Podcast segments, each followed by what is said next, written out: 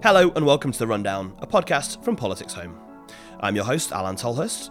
With me to discuss the PM's new plan to tackle the asylum seeker backlog, and a host of festive strike action is my colleague, political reporter Anna Langford, alongside the former Justice Secretary and most recently Welsh Secretary, the Tory MP, Robert Buckland.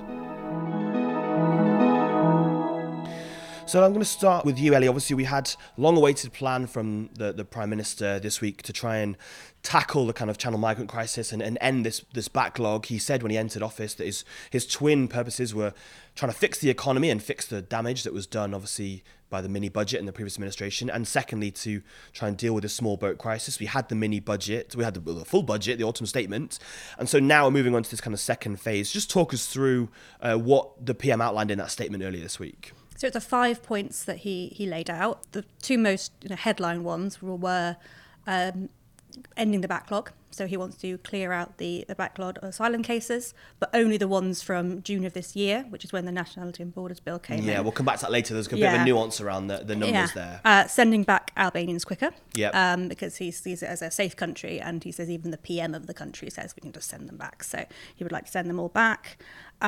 He wants to improve the policing in the Channel. So there's a new, I've forgotten the name of it just now, but a new crime system linked up with the French to try and police the Channel better, and some clearer guidance for staff on how to process asylum claims, which will hopefully speed up the process as well. Yeah, I think that's been part of the problem, isn't it? The slowness. There's a lot of cases have just been taking far, far too long to get sorted. Obviously, this was kind of brought into really sharp focus, obviously, by the horrible tragedy in the Channel this week. Robert, I just wondered what you made of the plan, and I guess the importance of getting it right, given that as we go into the winter, unfortunately, we're going to see people continue to try and make this crossing as it gets more and more dangerous. Well, I mean, the tragedy just throws into relief the danger that people put themselves in by using that illegal crossing. We had that awful tragedy last year. This time last year, 29 people lost their lives. We still don't know the full extent of this tragedy.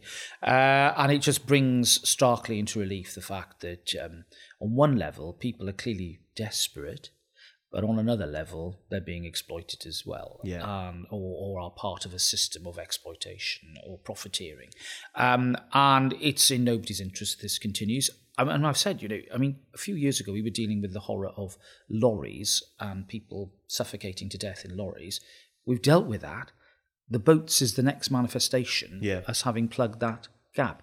If we sort out the boats problem, what next? Drones, planes? I mean, people will still keep wanting to come. And the real question is, how do you deal with the why rather than the symptoms? Right. And, that's why I was... Sort of the push factors rather than the pull factors. Absolutely. Well, I've been on the record of being rather sceptical about pull factors. If we deny asylum seekers, the ability to work, unless it's in limited circumstances after 12 months for a few of them, well, if we've got this draconian sort of anti-refugee sort of culture in the UK, well, why are they still coming in big numbers and in bigger numbers? So I don't buy any of that. I think the push factors are far more relevant.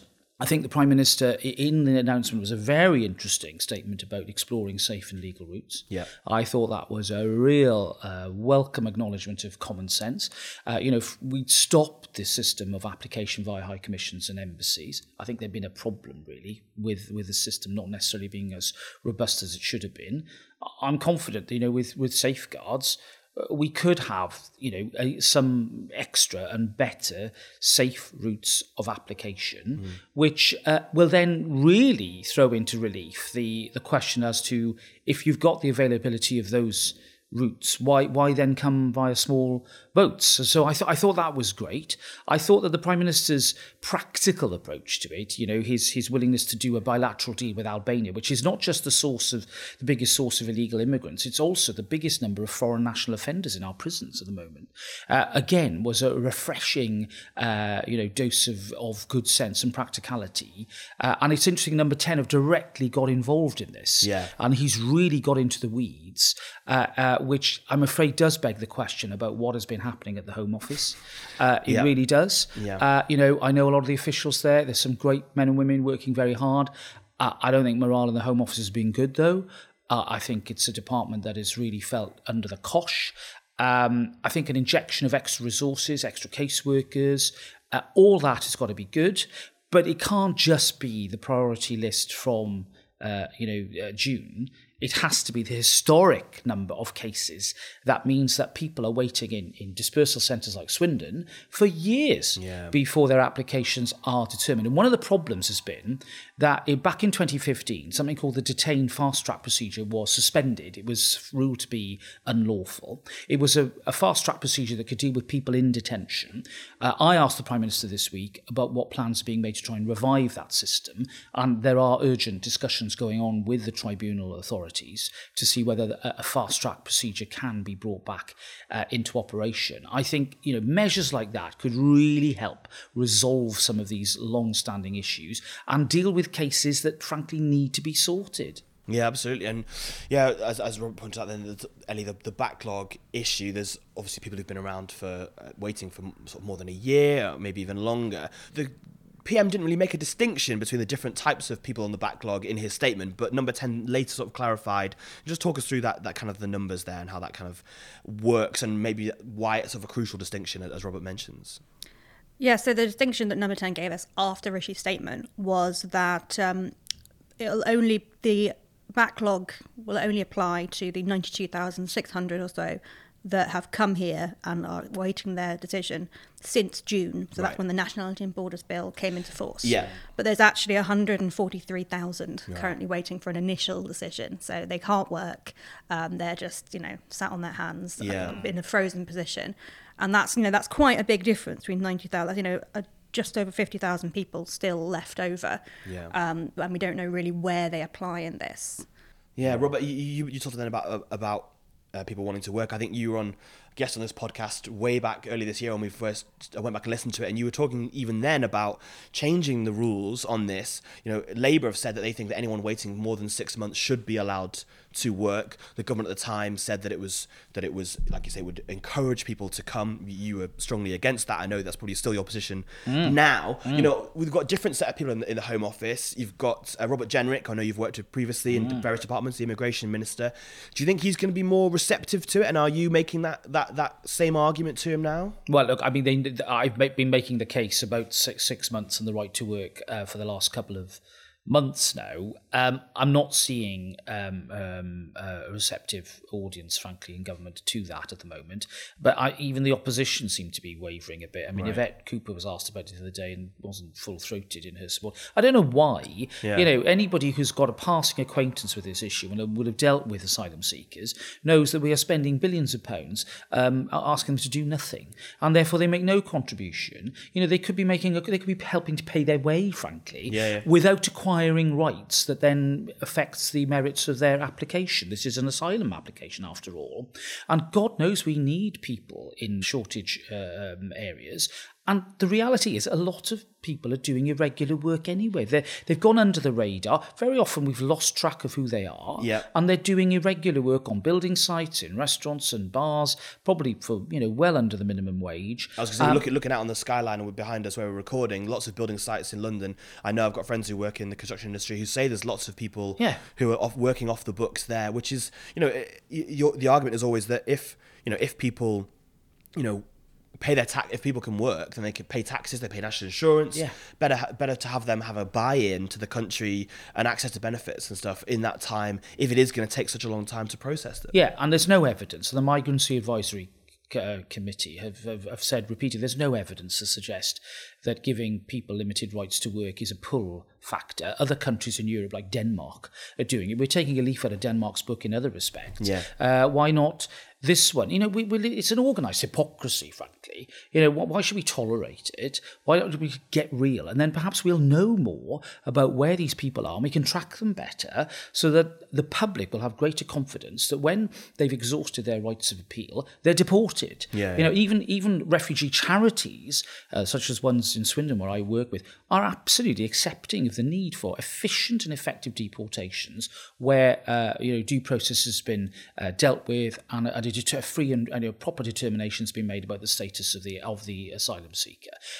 This isn't about being soft. This is about being smart. Yeah, absolutely. And I just think it's an idea whose time has come. Yeah, I'm just going to come on to the politics in a second with Ellie. I just wanted to ask you there about, you talked about safe legal routes. We had Tim Lawton on the podcast a few weeks ago, who's a member of the Home Affairs Select Committee, could hardly be described as sort of a bleeding heart liberal on these matters, but he's been pushing a lot for this idea about safe legal routes. There's an issue at the moment is that people who come across on these small boats, there is no difference between an Iranian family fleeing persecution and, like you say, a young Albanian man, whether the merits of an economic migrant or not. There is no difference between their routes to come across. And Suella Braverman, the Home Secretary, was kind of skewered by this at the committee earlier last month. There aren't these safe legal routes. Do you think that is where this needs to go, or do you think that the government is unwilling to do that for political reasons? Tim Lawton is absolutely right about this, and he talks as well about a managed sort of dub-style route for unaccompanied minors. He's right. Then you've got a much more controllable, recognisable, identifiable system which will be fair and compassionate. And if people go outside that and choose illegal means, well, it's as plain as a pikestaff that they're not here lawfully, yeah. And they more often than not there'll be an ulterior motive. I think one of the a lot of noise at the moment about the European Convention on Human Rights and its supposed effect on all of this, complete red herring. There's nothing in the Convention on Human Rights that deals specifically with refugees, by the way. And anybody who knows anything about it knows that the judgments of Strasbourg are influential, but they're not binding. When you ask people who say we should withdraw from the convention, but what cases do you have a problem with? There's one that they keep on going back to, which is this interim order on Rwanda, yeah. Which frankly, I didn't agree with a particular decision made by the court. I note that, I don't think the UK have really seriously challenged it in Strasbourg, but we've got a domestic decision coming in the next few days from the High Court. Yeah. Any impact it has was going to happen anyway, domestic law, because we're going to have to wait for the decision of the High Court. Yeah, there was always going to be a JR in the UK courts on this stuff anyway. Complete red herring. The convention that matters is the UN Convention on Refugees 1951. Now, there is an argument there to say that the definition of a refugee does need looking at, bearing in mind 70 years have gone by. We now have economic migrancy as a factor, which wasn't really a factor in the 50s. Is there a case to just look again at the definition and work out, whether or not perhaps there should be a separate definition of economic migrant that everybody can work to internationally, and that we really focus on people who are fleeing persecution from, unsafe countries across the world. That's going to require international action. Rishi Sunak, in his leadership campaign, said he wanted to look at the definition of refugee. I agree with him. I think that the UK could lead some important work on that. You mentioned there about, I completely agree that often the European Convention of Human Rights it's completely sort of misrepresented, but a lot of your colleagues do refer back to it a lot, and they were doing that long before Rwanda. Why do you think that is, that they continually refer to the European Convention of Human Rights? It's kind of bogeyman, isn't it? Yeah, when it comes to small boats, they've been doing it for quite a long time. I beg, I don't know. I mean, they need to look at the evidence. This is not the Court of Justice in Luxembourg, which is the EU court that delivers binding rulings about the interpretation of EU law. This is a court in Strasbourg with which we have a dialogue. I'll give you a great example. A few years ago, there was a challenge from some prisoner about life means life sentences. Big, fundamental, big stuff for us. The European Court questioned it. The domestic courts here said, no, there's no problem. We've got checks and balances mechanisms. This is entirely lawful. Life can mean life in some very serious cases of murder. We were vindicated, and the European Court interfered no further.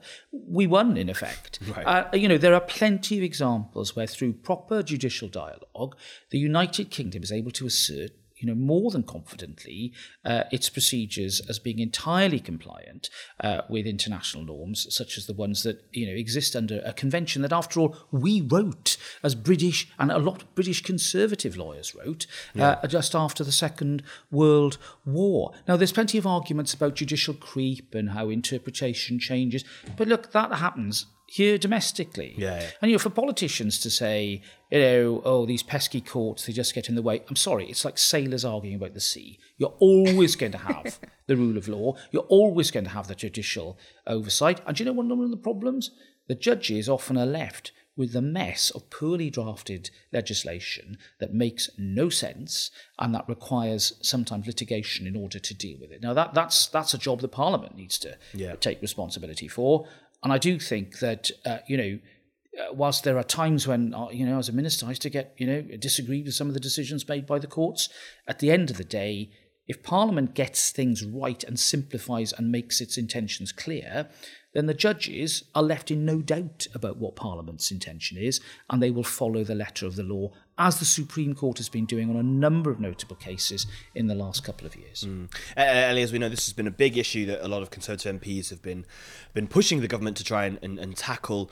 What do you kind of make of the kind of the politics of it from Rishi Sunak? There's been perhaps the party still not exactly back united again after everything that's been going on. This is clearly an issue that kind of cuts across the various different groups within the party. The politics of it, do you think it's kind of a chance for Sunak to try and stamp his authority and show what kind of Sunakism is as an idea and what he's going to do in the kind of limited time he has left before an election? I think so. This is something that has been grappled with by successive governments. There's no or not grappled with, as the case may be. But there's no easy answer. But as Robert was saying, there's been a lot of problems with the Home Office and a lot of questions over our approach in the past. So having a bit more of a concrete plan, I think it definitely appeals, particularly to some in the right of the party, who kind of, in a way, lent Rishi Sunak their vote. Yes. When it came to the leadership, including the Home Secretary Suella Braverman, who has been key on this as well. Yeah. So it's, I think, it's something that's going to be very, very important for him electorally when the next election comes round. It's something that goes down very well with a lot of Conservative voters, and it is just an issue that has been dragging on and on and on. And if there's any kind of solution that he can magic up, I think it would bring the kind of the party unity that we really haven't seen in the last year. It is quite a gamble though, Robert, isn't it? If it's setting yourself a target like that, you do set yourself up for a nasty fall if you don't make it. And as Ellie points out, it's been a knotty subject that has been failed to be tackled by numerous Home Secretaries and administrations, despite saying how high up it is on their priorities and how high up it is on some Conservative voters' priorities. Well, look, I admire a Prime Minister who has the guts to actually set a target. I think, he's to be given great credit for the approach that he took this week and the tone of his remarks as well. He talked about the moral dilemma at the beginning of his remarks, which is, I think, where most people in this country are on it. What infuriates the public is the lack of enforcement, the lack of effectiveness, when a system, clearly, which in writing is supposed to work, doesn't work in practice. And if he can answer that, and I'm confident that with the announcement he's made he can, then I think the public will say, well, fair play, he's come up with some practical solutions to a practical problem. Good on him. And actually, in many ways, his approach does meet the zeitgeist. I think the public are, we've been through this sort of, era of psychodrama and sort of, excitement and poetry, if you like. We need a bit of prose now. And let's govern, let's get on with the job. Let's actually fix the nuts and bolts. This Prime Minister's a details man. Just what we need at this time. I think, he's well placed to help start to address this problem. I just one last before we move on to the nurse strikes. You can already hear them downstairs at the hospital downstairs shouting away. Just that you mentioned that Sunak has taken charge himself, and obviously Robert Jenrick as immigration minister, it does feel as though Suella Braverman has been sort of cut out of that. I just wondered what you'd kind of made of that and whether you thought it was important, I suppose, that the Prime Minister and Jenrick do this sort of without her input, I suppose, in that sense. Well, I'm sure she's signed off on all of these things, I would hope. So, the Home Secretary's job is a big job. It's more than immigration. She's got policing, she's got national security. It's a big, big job.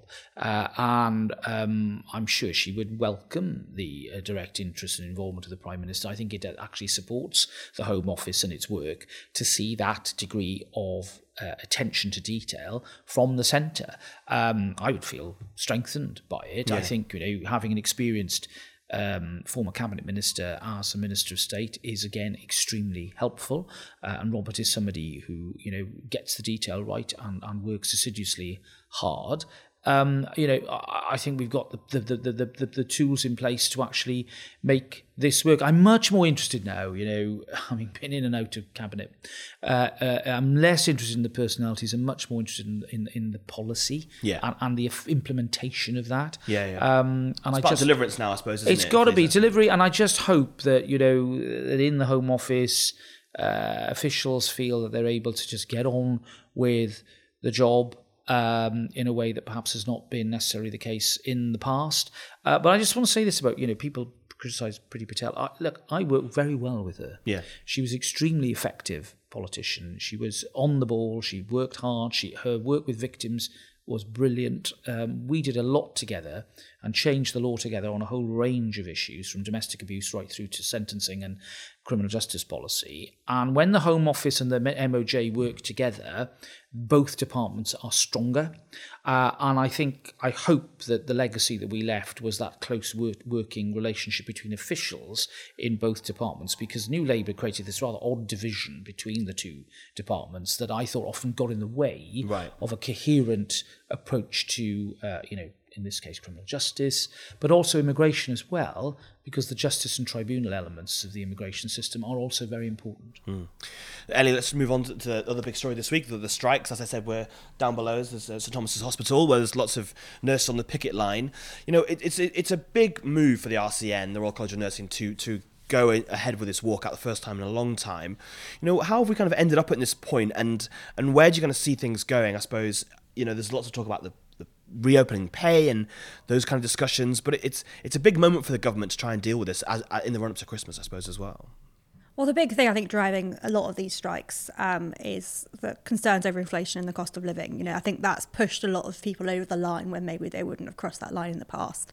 But the fact is, with the nurses, their pay has not risen very much. I think they've had a real terms cut since 2010. We had just had a pandemic, which put a huge strain on the NHS.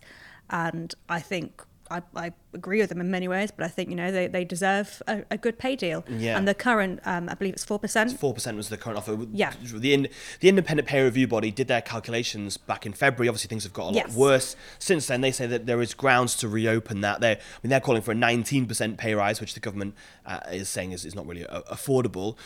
Robert, do you think that it's right for the government to reopen that? They say it would be undermining the independence of this pay review body, but it does feel as though 4% is not going to get the job done. Yeah, well, look, I having, as Justice Secretary, obviously, worked with independent pay review bodies, particularly for prison officers. Yeah.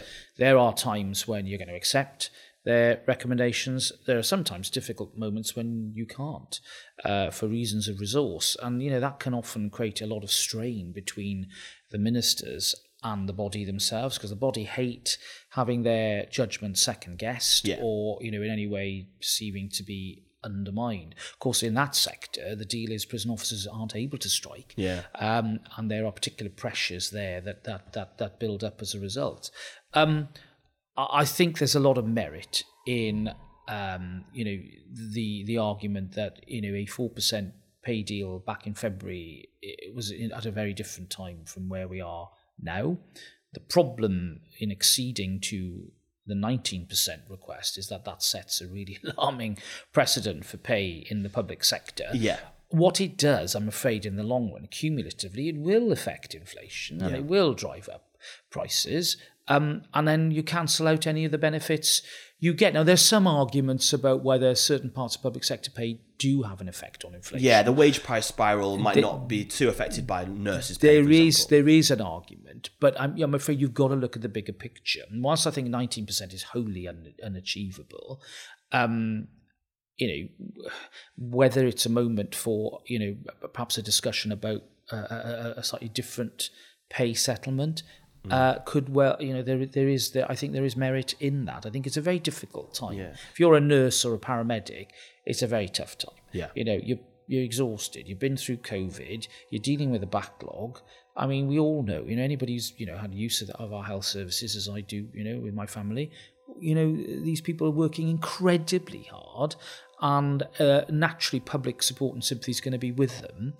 There must be a middle way here. And I just hope that both sides can find it, because it is unusual for the RCN to go on strike. Yeah. It is very, very unusual. We've got to accept that you know, this is not a great state of affairs. As you said before we recorded this, you know, the RCN are different from the RMT.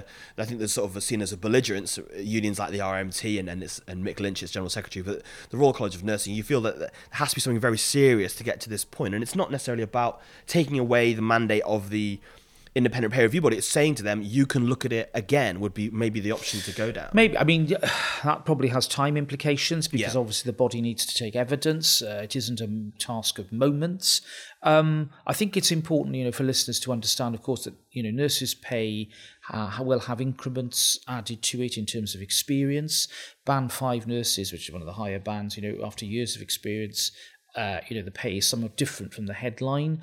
However, there's no doubt that there are a lot of nurses, perhaps less experienced, on lower bands who aren't earning very much at all. And you know, they're under pressure. And therefore, my instinctive sympathy and understanding is with them. The question is, what can work? And it seems to me that, you know, any settlement that beats inflation is probably going to be unaffordable. Yeah. You know, that's going to be, 11% plus? Indeed. I think that is a difficult one. Yeah. But as you say, there's a long way between 4% and 19%.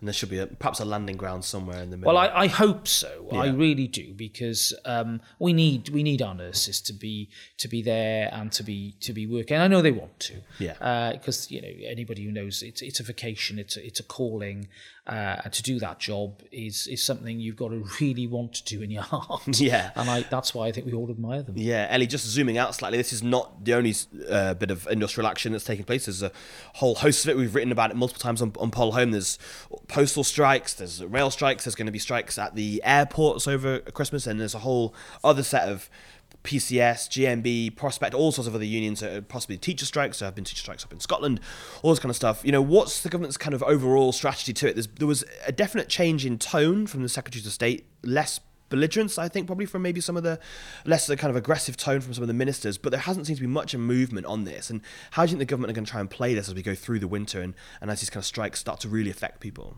Well, Rishi Sunak was at PMQs trying to pin it on Labour. Yeah. And that just doesn't really seem to land. It seems to sort of slip off. Because I think a lot of the public can realise that, you know, this isn't the Labour Party leading this. This is the unions who are... Well, both the RCN and the RMT are not even affiliated with the Labour Party. So it's just the union. And I think...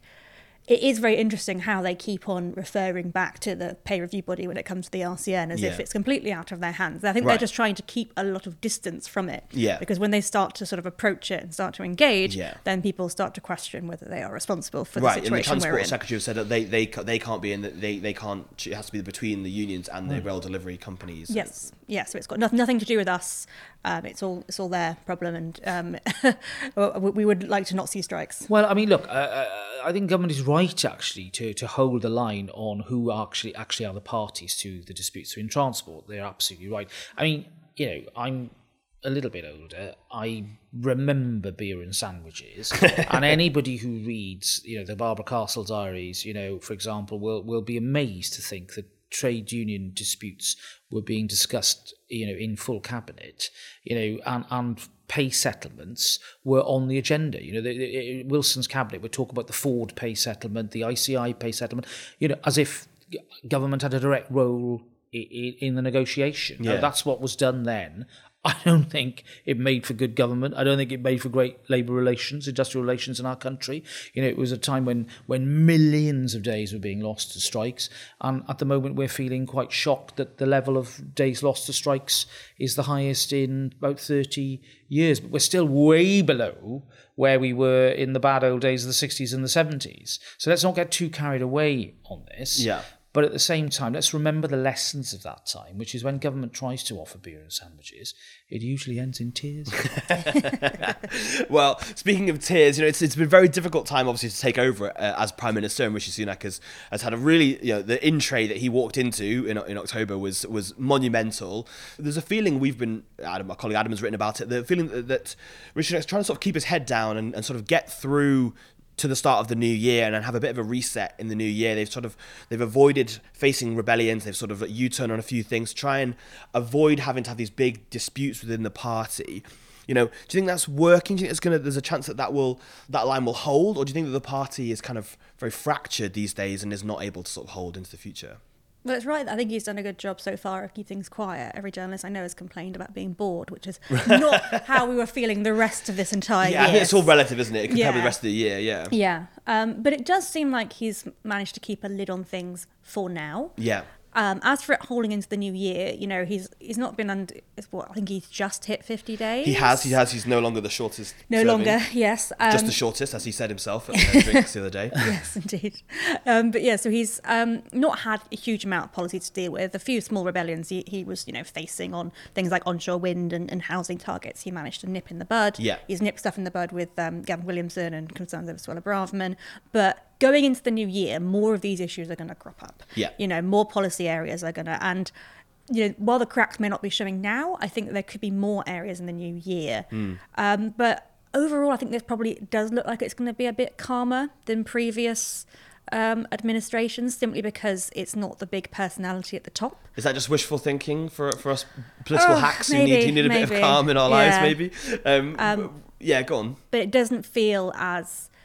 fractious right now, but that could just be because everyone's keeping their heads down. I mean, Robert, you're more in the fold. How do you feel about it? Well, look, I think the party, having been through a very turbulent 2022, is in survival mode. Yeah, I think they never underestimate the instinct of the Tory party to want to survive. You know, we exist to govern. Yeah, we the privilege of having office is huge and should not be underestimated. Having driven a big Department of State for a number of years, it's a massive privilege, and you've got to be. You wouldn't be in your right mind to want to surrender that, to an opposition that frankly is just about learned to do opposition, but has not done any of the homework that its predecessor, Tony Blair's opposition did back in the 90s. This is a Labour Party that is policy, it's not as policy light, there's no policy, apart from the musings of Gordon Brown.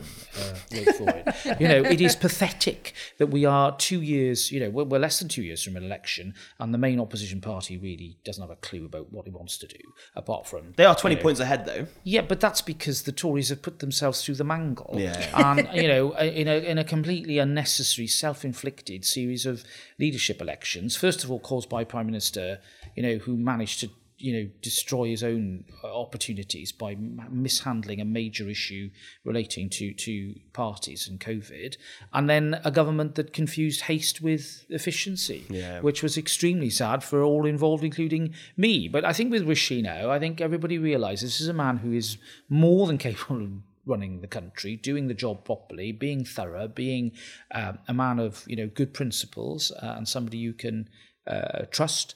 And I think that's a great start. And yes, we'll in the new year there will be personality issues, even personnel issues, I'm sure.